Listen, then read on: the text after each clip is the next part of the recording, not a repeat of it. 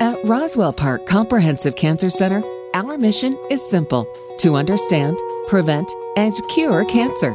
We proudly present another episode in our podcast series, Cancer Talk. Here's Bill Klaproth. An emerging area of cancer research is on neoantigens, small proteins on the surface of cancer cells that are making personalized immunotherapies like cancer vaccines a possibility. And here to tell us about neoantigens for cancer immunotherapy is Dr. Kunle Odunsi, Deputy Director at Roswell Park Comprehensive Cancer Center and also the Director for Immunotherapy at Roswell Park Comprehensive Cancer Center. Dr. Odunsi, thank you so much for your time today. So let's start right at the beginning. What are neoantigens? Well, first of all, thanks for the invitation. Neoantigens are, uh, are proteins that are made um, on, on cancer cells as a result of mutations um, in the cancer. Um, as we all know, um, cancer cells are abnormal cells um, in the body. And the way they become abnormal is usually because of some genetic alterations. In other words, there's a mutation in certain genes and because of these mutations, um, it, it, leads to production of, um, of small proteins on the cancer cell surface that can now be recognized by the immune system. So neoantigens, if you think about it, it's like the cancer itself encoding the seed for their own destruction by the immune system. Very interesting. So once someone has cancer, you take that mutated cell and from that you're able to make a vaccine. Is that the the concept? So the concept is um, when someone has cancer, we can actually um, take the cancer tissue and understand the mutational um, profile. We ask the question: what what are the genetic alterations in the cancer tissue itself that can lead to neoantigens? And at Roswell Park, we have established a very robust strategy, um, a pipeline that allows us to predict when you take a, a, a cancer specimen to identify the neoantigens and potentially make vaccines from the neoantigens that would then destroy the cancer cells. Now, let me point out that neoantigens are very unique um, because the holy grail of any cancer therapy is for you to try and destroy the cancer but spare healthy normal tissues. I mean, that's the holy grail. We don't want to cause side effects when we treat patients. If you think about it, conventional chemotherapies or even radiation therapy target cancer cells but may also affect normal cells. And that's why um, frequently patients have side effects from chemotherapy Neoantigens provide the opportunity to specifically target um, um, genetic changes, alterations on the cancer cells alone, because they will not be present in normal cells.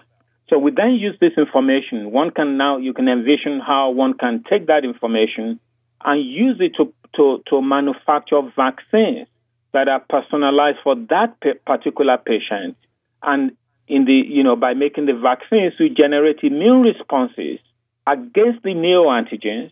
In other words, immune responses against the cancer cells. So that's how it works. So you get very targeted treatment out of that. Dr. Odunsi, let me ask you this then. Do neoantigens, will they work on all types of cancer?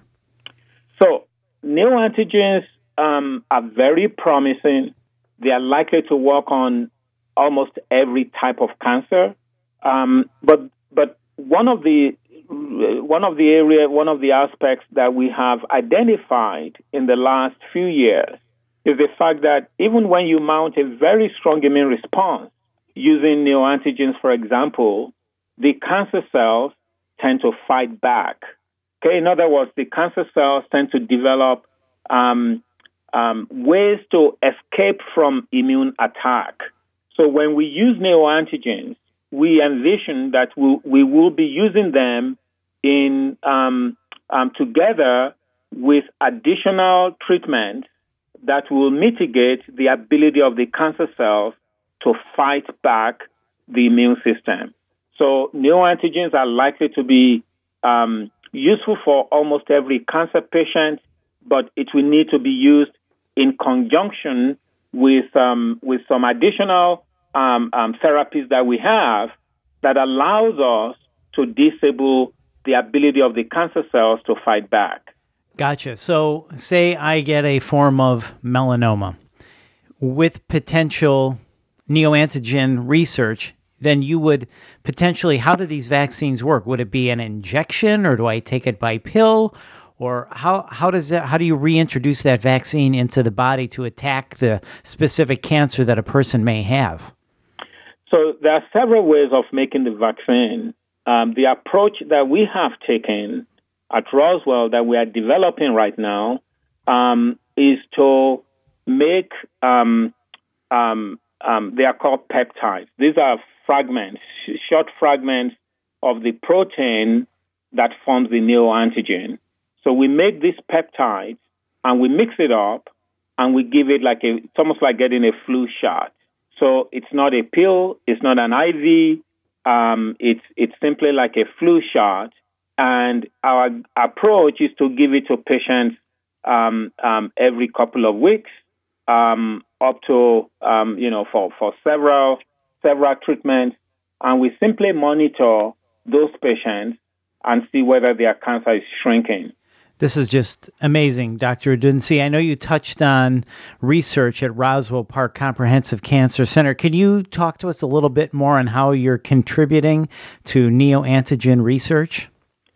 So, Roswell Park um, Comprehensive Cancer Center is contributing to neoantigen research in, in several ways. Number one, um, we are focusing on neoantigen research by understanding how to identify neoantigens because not every mutation in a cancer cell produces neoantigen. So we are conducting research on what is the best way to identify these neoantigens that are likely to um, be able to stimulate the immune system, generate robust immune attack against cancer cells. We're now taking that to develop a clinical protocol um, at Roswell Park um, that you, that will be deployed across multiple cancer types, including ovarian, um, including melanoma, um, um, and other cancer types. So that's number one contribution. Number two, we are um, also working on how to use neoantigens as a marker to predict who is likely to respond to some forms of immunotherapy because um, we and others have found that the the neoantigen, the, the, the amount of neoantigens that are present in the cancer actually affect and may predict who is likely to respond or not um, to many forms of immunotherapy. So we have con- considerable research um, in that area. And then the final area of research is to answer the question even when you identify the neoantigens, what is the best form of vaccination? Okay, I told you about one form of vaccination where we make the short peptide fragment, we, make short fragments of the protein. These are called peptide vaccines.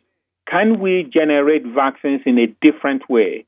So we are exploring ability maybe to make the vaccines and put it in um, um, um, in in you know mix it with um, you know some some some some chemicals that that can further boost the immune system.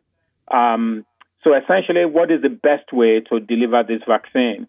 So those are some of the research questions that we are contributing to.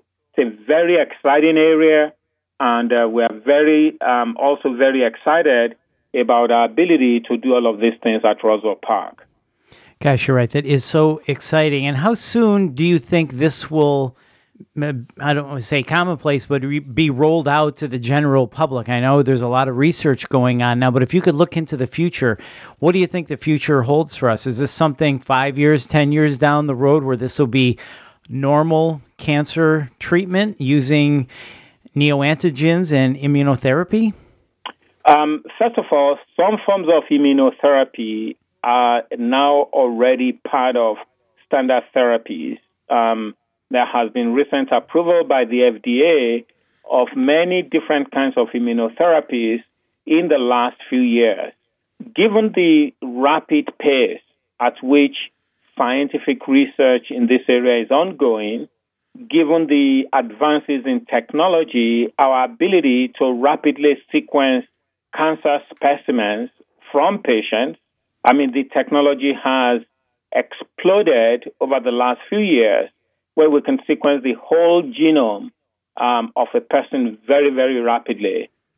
Putting all of that together, um, I think this field of using neoantigens is likely to be um, to get to the general public, to um, um, to go outside of clinical research and get into general public um, within a relatively time short frame. Um, if I was to take a guess, and please, um, I want to, I want you know the audience to understand that this is just speculation. This is a guess. I will speculate that within the next three to five years or so, we might already see dramatic uptake and use of neoantigens as part of the mainstream of um, treatment of cancer patients. Such good news in the fight against cancer. Dr. Odunsi, thank you so much for your time today and talking to us about neoantigens. For more information, you can visit roswellpark.org. That's roswellpark.org. You're listening to Cancer Talk with Roswell Park Comprehensive Cancer Center. I'm Bill Klaproth. Thanks for listening.